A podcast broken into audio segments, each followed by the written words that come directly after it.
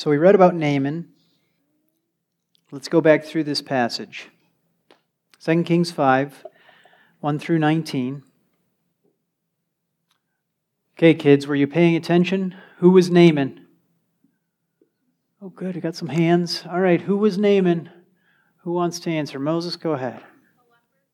Moses was a leper. Uh, Naaman was a leper. Moses. I was like, why did I just say Moses? That's why, okay. Naaman was a leper. That's correct, Moses. What else can we say about Naaman? He, he was the leader of the army of Aram. That's right. Um, so he was a, verse, verse 1 says, he was a valiant warrior. What do you think of that? A valiant warrior. That's pretty great thing to be said about you, right? He was a great man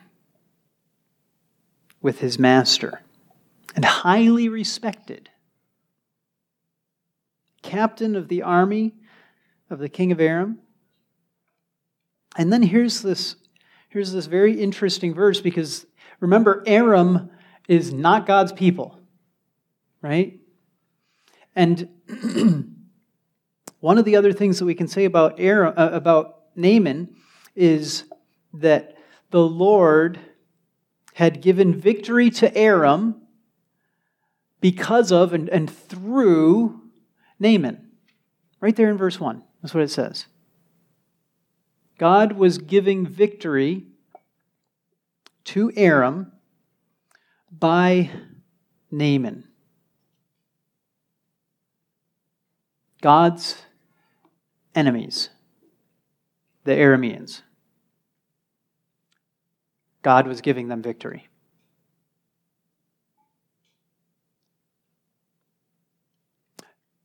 And so it was that they were successful in raiding God's people. And they took people out of their homes and kidnapped them and kept them as slaves, including a little girl. This is an awful story.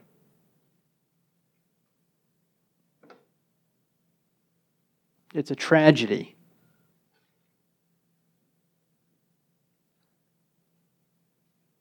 verse 2. It's just a short verse. It's all summed up in a few words.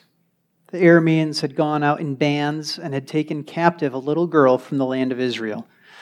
And she waited on Naaman's wife. It's not that Naaman was somehow this glorious, good man that, you know, in spite of the fact that his army did terrible things, you know, he would never have a slave girl from God's people, the Israelites. No, he did.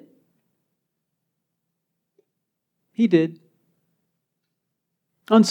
certainly, this little girl was not the only one, but this particular little girl, she waited on Naaman's wife.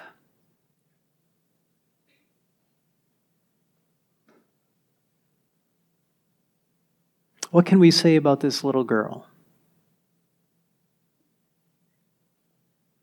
We don't get, we don't get much about her, right?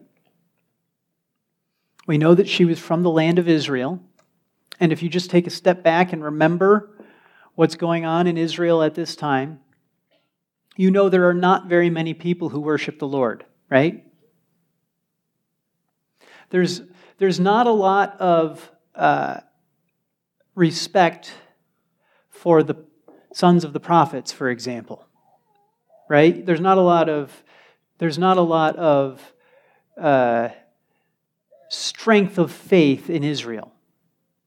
They don't have the worship of the true God at the center of their worship as a nation. They have the worship of golden calves. We don't have the uh, we don't have the the strength of leadership from a king that is holy and who's leading his people in strength and faith to worship the Lord, right? We don't have any of that in Israel. But there were some people, there were some people who loved the Lord. There were some people, this remnant that God was keeping among the Israelites. There were some people whom he had taught to worship him. And we've seen some of them. I think it was last week when we were talking about the man who brought the first fruit during the famine. He brought in food. And when, where did he bring the first fruits to the Lord? How did he bring the first fruits to the Lord? Do any of you kids remember, Andrew? He brought them to Elisha. That's right.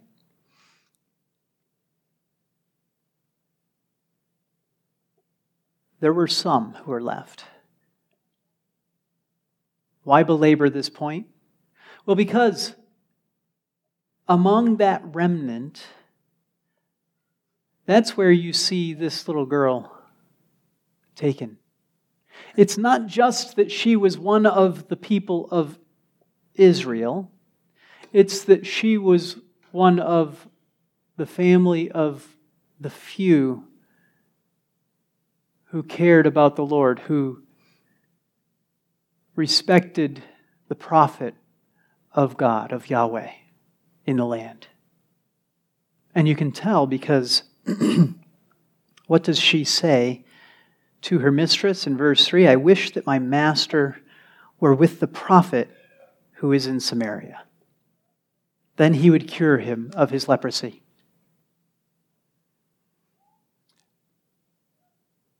This story starts with a tragedy a little girl from a faithful family who worshiped the Lord, who honored the prophet of the Lord, from God's people, taken from her family.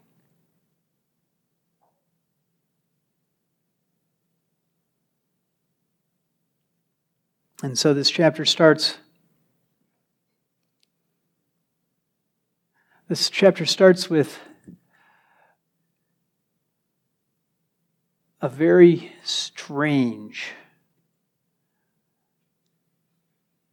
few words being spoken by this girl.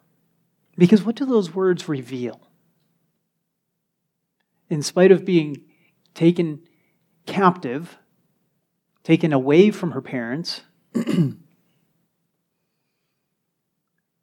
kept from them permanently, what do you see? You see her love, don't you? You see her love for Naaman, her captor. You see her concern for him, love for her enemy. What else do you see? You see her simple childlike faith, don't you? It makes sense that it would be childlike because she's still child. And it's really that simple to her, isn't it? I wish that my master, Captain Naaman, I wish that my master were with the prophet who is in Samaria. Because he would make him better.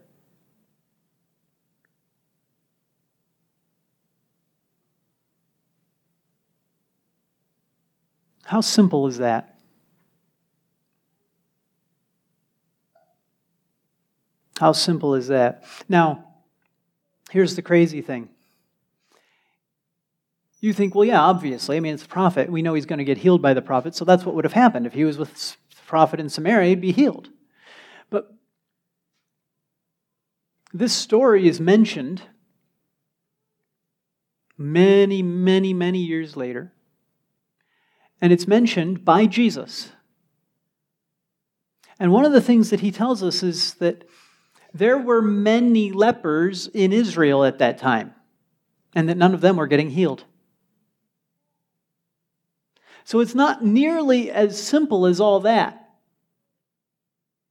Well, there's no lepers in Israel because we've got a prophet there. And so, you know, if Naaman would just if Naaman was just in, in Israel, there, then, you know, obviously his leprosy would be cured too. No.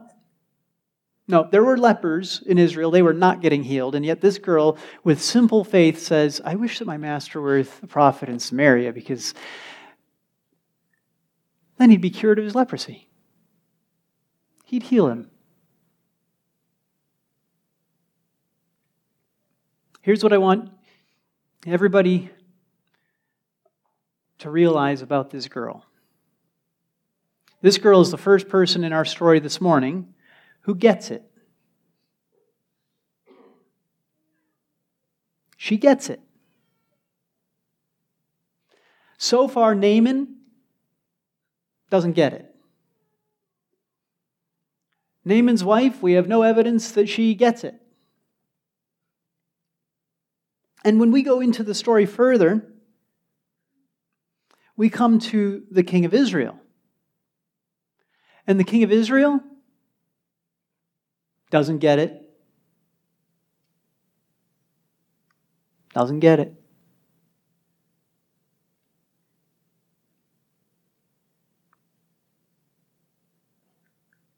What does the king of Israel how does the king of Israel comes in come into the story? Well, uh,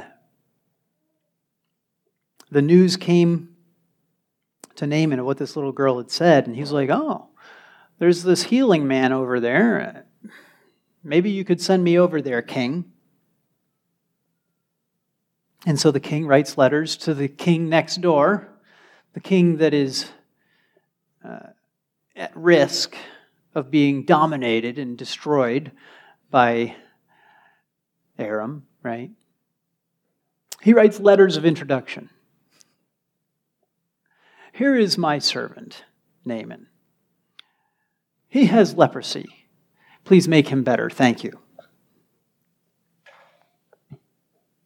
Oh, no. This is the response of the king of Israel, right? You have got to be kidding me. Oh, what am I supposed to do?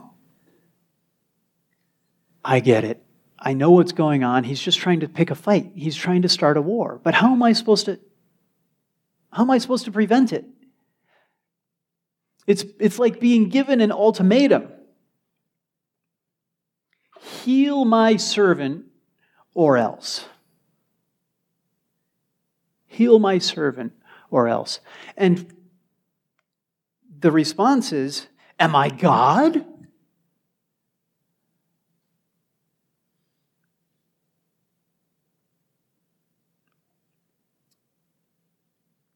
Let's, let's see, where are we? Verse 6. That's where the message comes to the king of Israel. Verse 7 King of Israel read the letter, tore his clothes, and said, Am I God to kill and to make alive that this man is sending word to me to cure a man of his leprosy? But consider now, see how he is seeking a quarrel against me. Well, let's go back to the beginning part. Am I God? To kill and to make alive? I can heal somebody from leprosy? Are you kidding me? I have, I have nothing.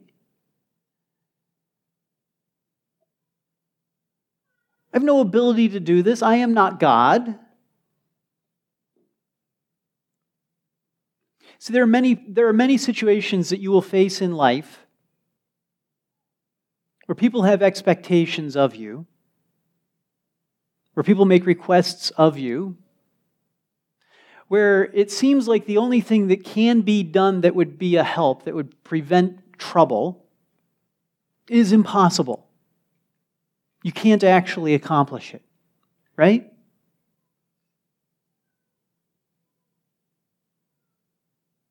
Am I God?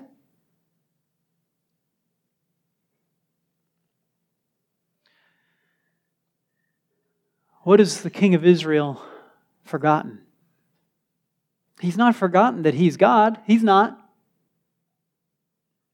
He's forgotten that there is a God in Israel. Of all the stupid things to forget, right? of all the crazy things to forget, this is what we forget. We're just like the king. We're faced with this terrible situation. It's like, oh, oh how am I going to solve this? You're not, because you're not God. Sometimes you, it takes you a while to remember that you're not God, and you think, oh my goodness, it's on me. Oh my goodness, I'm going to have to, oh my goodness, the burden is impossible. How am I going to accomplish this? It's, it's impossible. Oh my goodness. What am I going to do?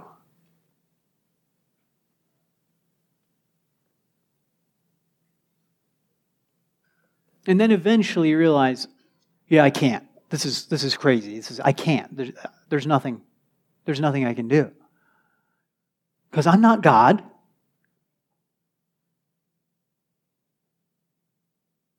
And right then,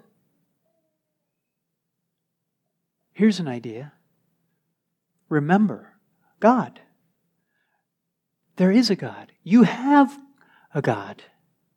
And not just a God, the one true God.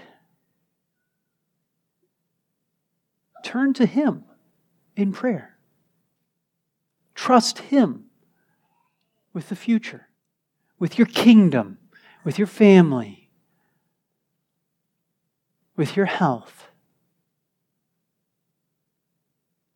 Are you God that you'll be able to heal yourself? That you'll be able to make sure that everything goes well? No, you're not God. There is a God in Israel. But the king doesn't get it. He just doesn't get it. He tears his clothes. He's in despair. He's horrified.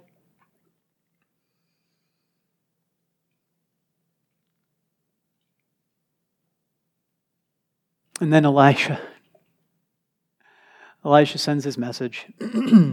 Why are you tearing your clothes? Send them to me. I'll take care of it. I'll take care of it. Okay, good. Uh, Elisha's over that way. Yeah, go that way. Okay. So Naaman arrives, and as one of the commentators helpfully pointed out, you know, this is a this is this is an arrival right? This man has a retinue with him. You don't, uh, you don't have a letter from the king to his commander who has given him victory over all his enemies. Okay? Letter of introduction to another king. You don't send him without protection, for starters. Right? At least I wouldn't. He's got servants with him because that's the kind of man he is rich and powerful, lives of the famous, right?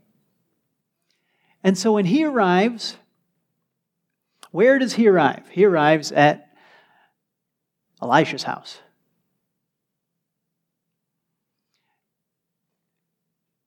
Now, what do you think Elisha's house is like?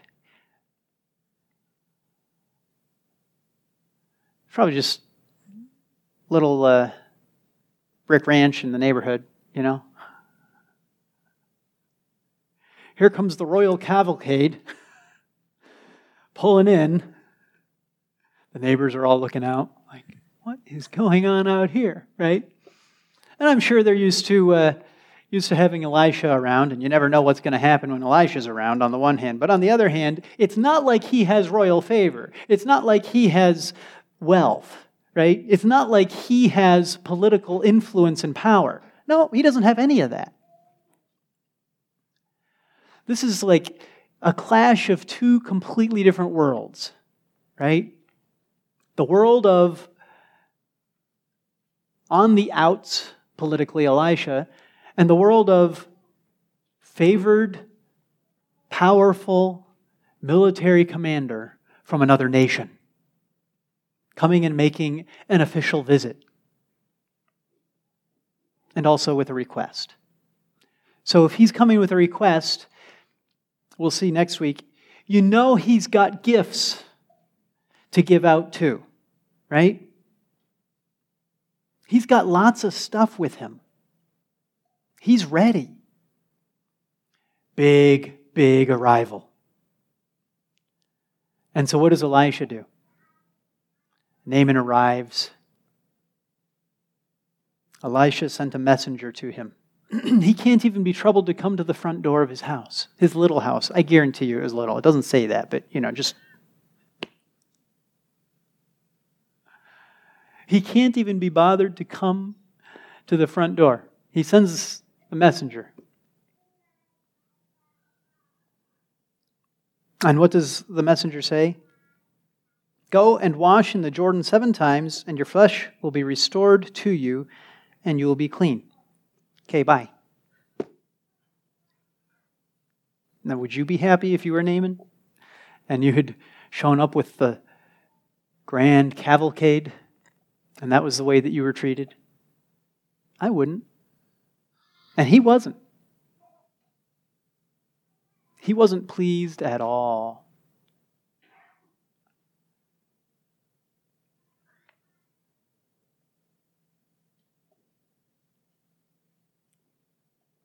Verse 9 is where you get the grand cavalcade. He came with his horses and chariots. Note the plurals, you know. and stood at the doorway of the house of Elisha. He, he's, he's there at the doorway.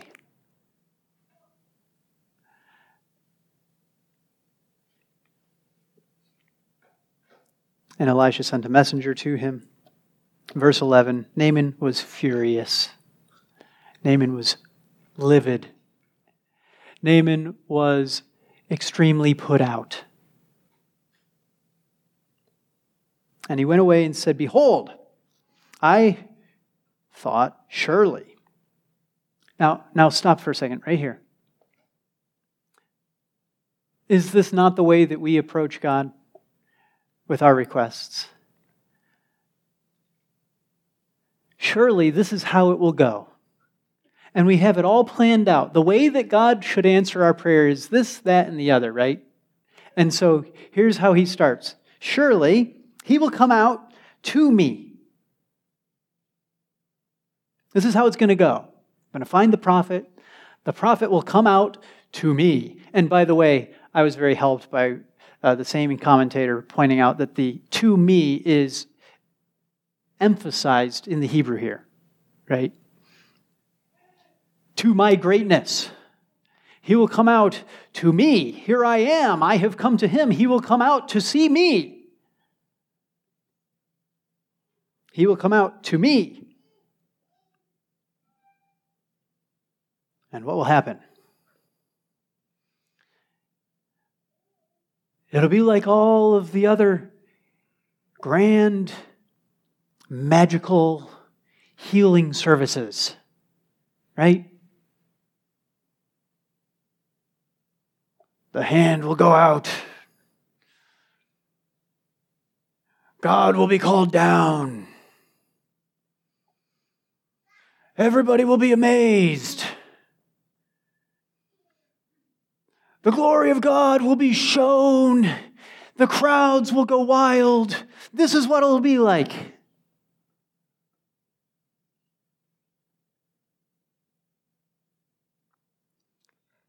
He will call on the name of the Lord his God. He will wave his hand over the place. Now, is he not describing faith healing services today? I kid you not. He is describing what this is. Is there a reason that this is the way faith healing services look? It's because that's what people want. It's got to be marvelous and grand and glorious and powerful. It's got to show the importance of us and our troubles. It's got to show just the, the majesty He'll wave his hand over it. Now, maybe I could wave my hands more, keep your attention more, but Elisha does the opposite, doesn't he? Totally unexpected. Not what we are looking for, certainly not what Naaman is looking for. There are times when the grandness and glory of the Lord is shown in majesty, when Elijah calls down fire from heaven that consumes the sacrifice,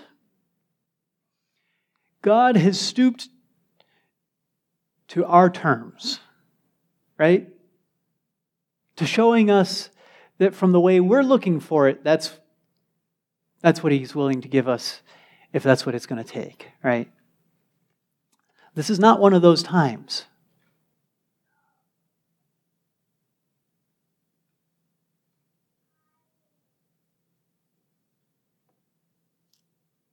He just says, Go, wash in the Jordan seven times. Your flesh will be restored to you and you will be clean. Except he doesn't even say that. He sends a messenger to say that. And it, it yeah, it infuriates Naaman. And furthermore, the Jordan's pretty pathetic compared to those other rivers. Really? A river? I got rivers. Yes, you do. But what you don't have is God.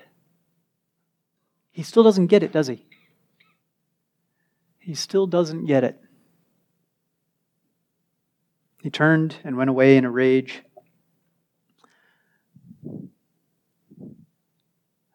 His servants come to him, though. His servants come to him, and, and what do the servants say? The servants say, Now, we've traveled all this way. You can, you can imagine them talking to each other first, right? Like, no, you go talk to him. No, I'll, no, you, okay, yeah, all right. But he's, but he's angry. It doesn't seem like the safest time to go talk to him. Yeah, but somebody's got to go talk to him, right? I mean, after all, we've come all this way, and eh, it can't hurt anything. I mean, it's just going, it's not like the river's going to kill him. Can't, can't hurt anything. Let's, why doesn't he at least try it?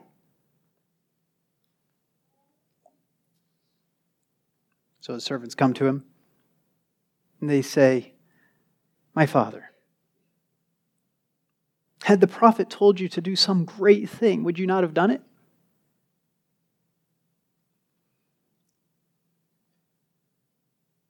Yeah, he would have. He's going to acknowledge that. Well, yeah, yeah, you know. First, go and pick three leaves from the impossible tree on the top of Mount Forever High, right? Okay. And then go and find, and this is like Greek mythology, right? Then go and find the, oh, okay, you know, I, I'm going to do it all.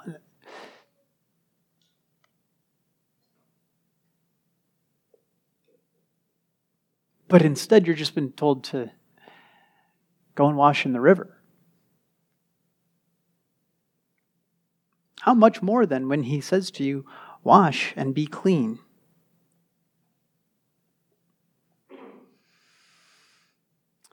So, he's a wise man and he listens to his servants. But that does require him to humble himself, doesn't it?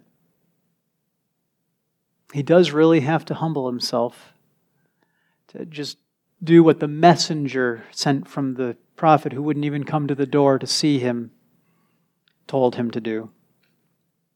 He dipped himself seven times in the Jordan according to the word of the man of God. And his flesh was restored like the flesh of a little child, and he was clean. Miracle. Boom after he humbles himself.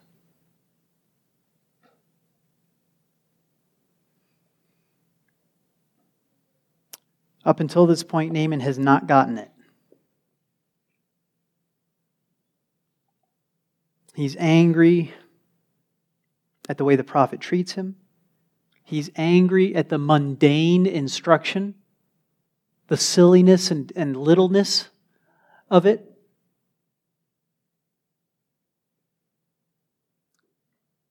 He believes it won't accomplish anything for him.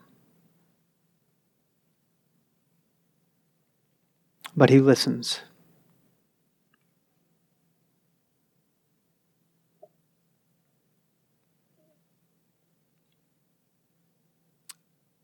Dale Ralph Davis writes about this. He says, I don't think I am spiritualizing to point out how Naaman's complaints are the very objections many people make to the gospel. Naaman, and perhaps you, don't like the humiliation of the gospel, nor the simplicity of the gospel. Wash and be clean. Nor the narrowness of the gospel. What does he mean by the narrowness? He, he's talking about you got to use this river. In this passage, it's the narrowness of the instruction. It's this way, and that's it. He continues It was too much for a man who thought he was somebody.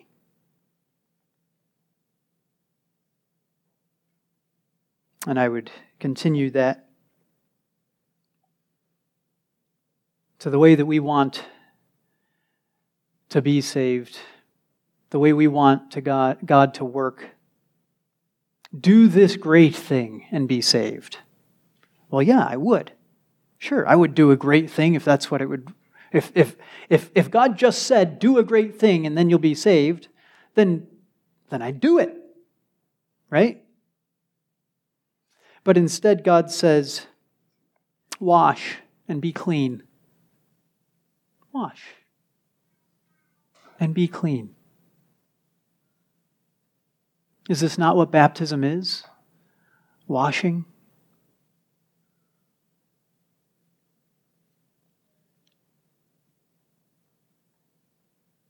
Repent and be saved. Oh, I got to humble myself? You see, it's the same things. Oh, and also, this is the only way. No man comes to the Father but by me. Ah, oh, it's narrow, isn't it? The gospel is narrow. Oh, it's simple. Oh, it's humiliating.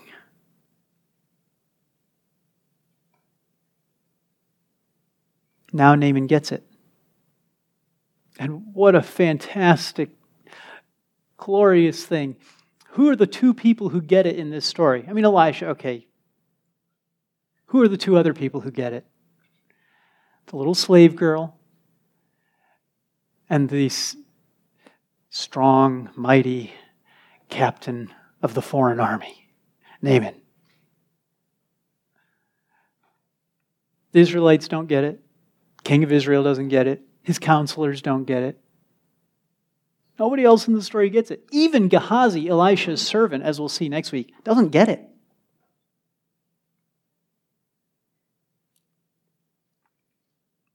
Now Naaman gets it. God alone is God. He's the only way. He's the only one. We owe him our entire allegiance. And he knows his life is not just changed because he no longer has an affliction of the skin. His life has been changed because now he has come face to face with the true God. And he'll never be the same after this. And it doesn't matter where he goes, it doesn't matter what he does from now on, he knows he's changed, he's different, because he has encountered God.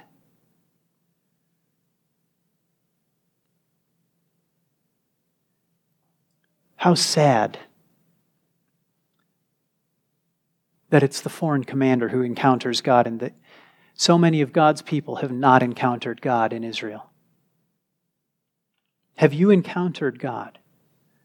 Have you been changed by that encounter? If you have encountered Him, you will be changed.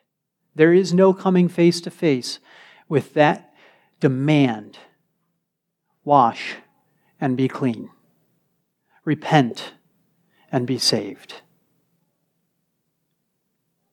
There's no coming face to face with that miracle of suddenly being clean.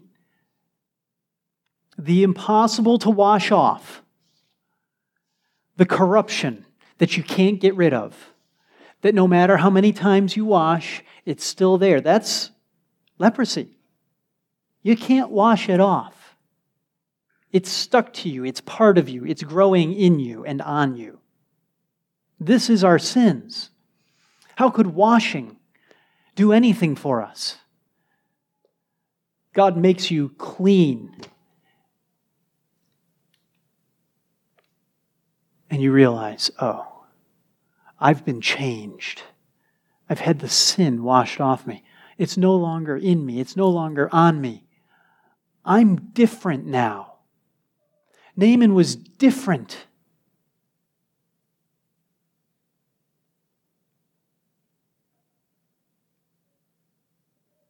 God is not constrained by our location, by who our people are, what our circumstances are. He's not constrained by how we've been wronged. He's not constrained by how powerful or powerless we are. You, you read this story and you can't help but see that God is at work in bringing that little girl to Naaman through the wicked acts of wicked men, and then of using her words to drive Naaman across the boundary, across the border, into another land, into his land, where he will encounter Elisha, who will not be at all what he was hoping for or expecting but who will only make it all the more clear God is who you are here for. His work is what you are looking for. Not me, God. He's at work in the slave girl, and he's at work in Naaman. Naaman, who will only worship God from now on.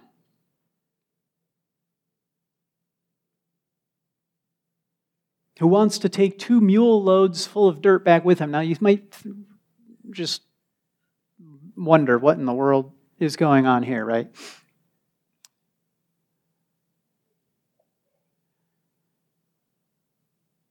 You got to remember this is still in the Old Testament. And by that I mean God's people are still set apart, separate given their own land. There's a lot of this physical reality shown. He does not want to be totally separated. The land is, the, the, the dirt that he's taking back with him is not for him to make uh, sacrifices on. If it, goes, if you read, he says, um, Verse 17 Please let your servant at least be given two mules' load of earth, for your servant will no longer offer burnt offering, nor will he sacrifice to other gods, but to the Lord. No, he's not going to raise some sort of altar so that he can worship the other god, and it's not some sort of um, it's not some sort of uh, pagan understanding of how God's work that, you know, you've got to have that the God is somehow attached to the land. And, you know, you've got their, your God there, and so if you can get the land over there, you can get. This is what a lot of people posit, and, and it's, it's silliness because he just said there's only one God. And I understand there's only God now. And, no, why does he want the dirt? He wants to be one of God's people. His circumstances don't allow him to be in God's land. But he knows this is where I am now. This is what I'm a part of now. This is where I belong.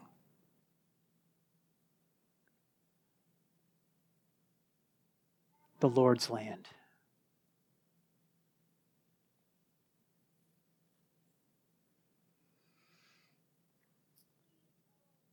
Elijah, I mean, Elisha, I wrote that wrong. Elisha gives his blessing to Naaman. Go in peace. And he doesn't just give his blessing, go in peace, with regard to the dirt. He gives his blessing with regard to an issue of conscience.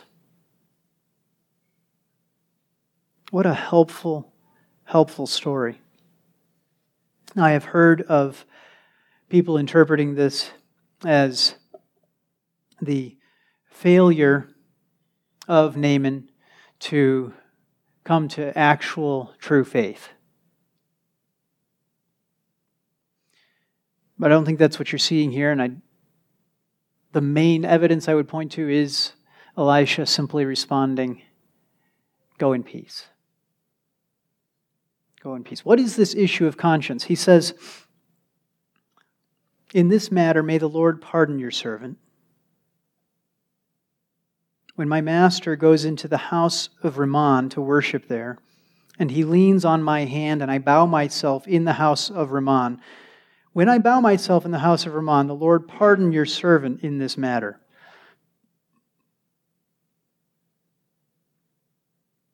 He has no choice in the matter. He's his king's number one man. The king still worships Rimmon. He's still going to be doing things in service to Rimmon. And he's going to be expecting Naaman to be there with him.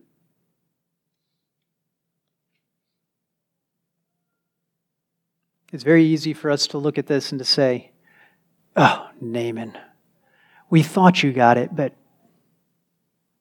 clearly you don't. it's very easy for us to look at Naaman and say, You know, real faith would look like just moving to Israel. Or at least quitting your job. Or any number of other things, right? That we can, we can think of that, that seem like better solutions.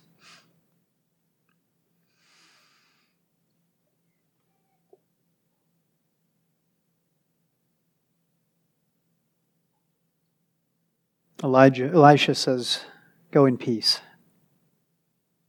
Elisha says, Go in peace. In response to that,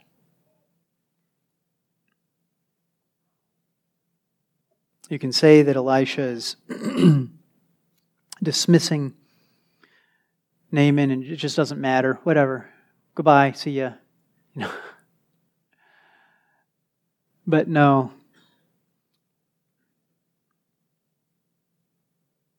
in the context, what we're dealing with is a land that has forgotten God. When Jesus brings it back up, he says, you know, it was Naaman, the leper, who was healed, not the people of Israel. Why? Because this is a judgment on Israel. That he's pouring out his blessing on a foreigner, and that the foreigner recognizes, here is God. And that Israel doesn't. And so when Jesus points this out to the Israelites, they become angry.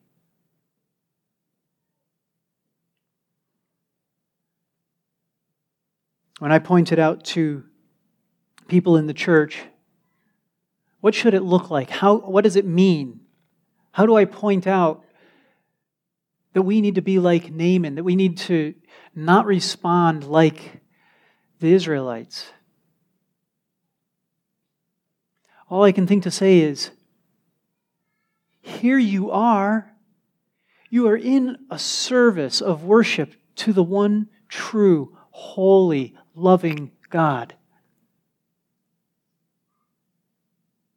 And I guarantee you, if somebody who did not know God and did not know that there was freedom from sin, did not know that there was forgiveness, that there was salvation with him, that he might be feared, I guarantee you that when that news first breaks over somebody, the way that the waters of the Jordan broke over Naaman and, and he was changed. That they'd look at some of you here, the way you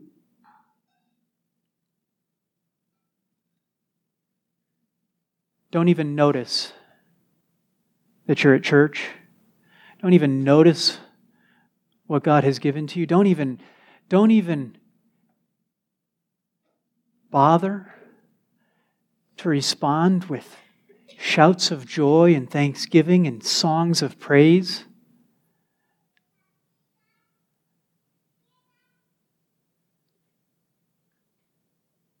And what would it be for them to look around and to see a bunch of people who claim the name of God and don't get it, who don't care, who don't notice?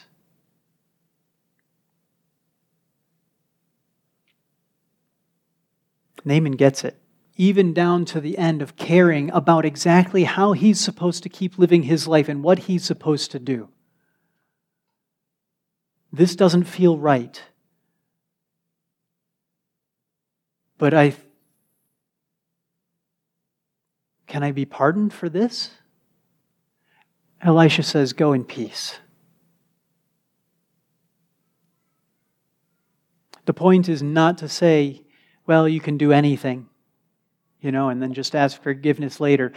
The point I would make is if you have issues of conscience, don't deal with them yourself. Put them to your church leaders and let them bear the weight for you. Let them say to you, Go in peace, or no, you better not. and I say that not because I like making those judgments. Believe me, I don't. And you have, some of you brought these kinds of questions to me and asked me and asked the elders, What should I do? The company I work for celebrates Gay Pride Month. Do I just need to quit? Right? What am I supposed to do when my entire job is set up that part of it is serving the God of Rimmon? What am I supposed to do when, when as I work, I'm going to be working in ways that are promoting wickedness because I'm helping a company and that company is promoting wickedness? What am I supposed to do?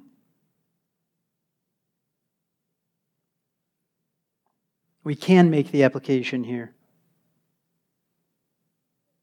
safely the same as we can from the New Testament soldiers that were not told to quit, though they were working for wicked Nero.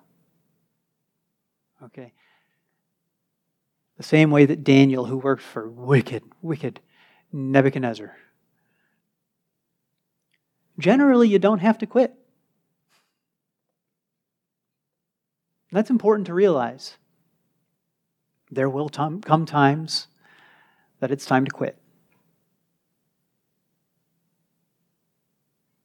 But most of the time, what you see in the Bible is God working through men, staying at their jobs, and now being changed, being different, living a different life.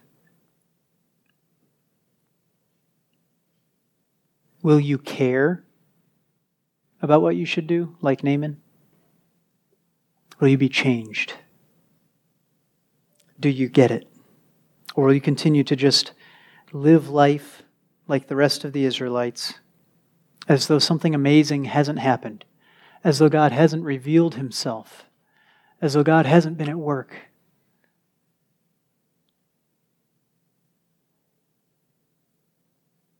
When somebody repents of their sin and is cleansed, I hope you stand up and cheer. Because God's done something great.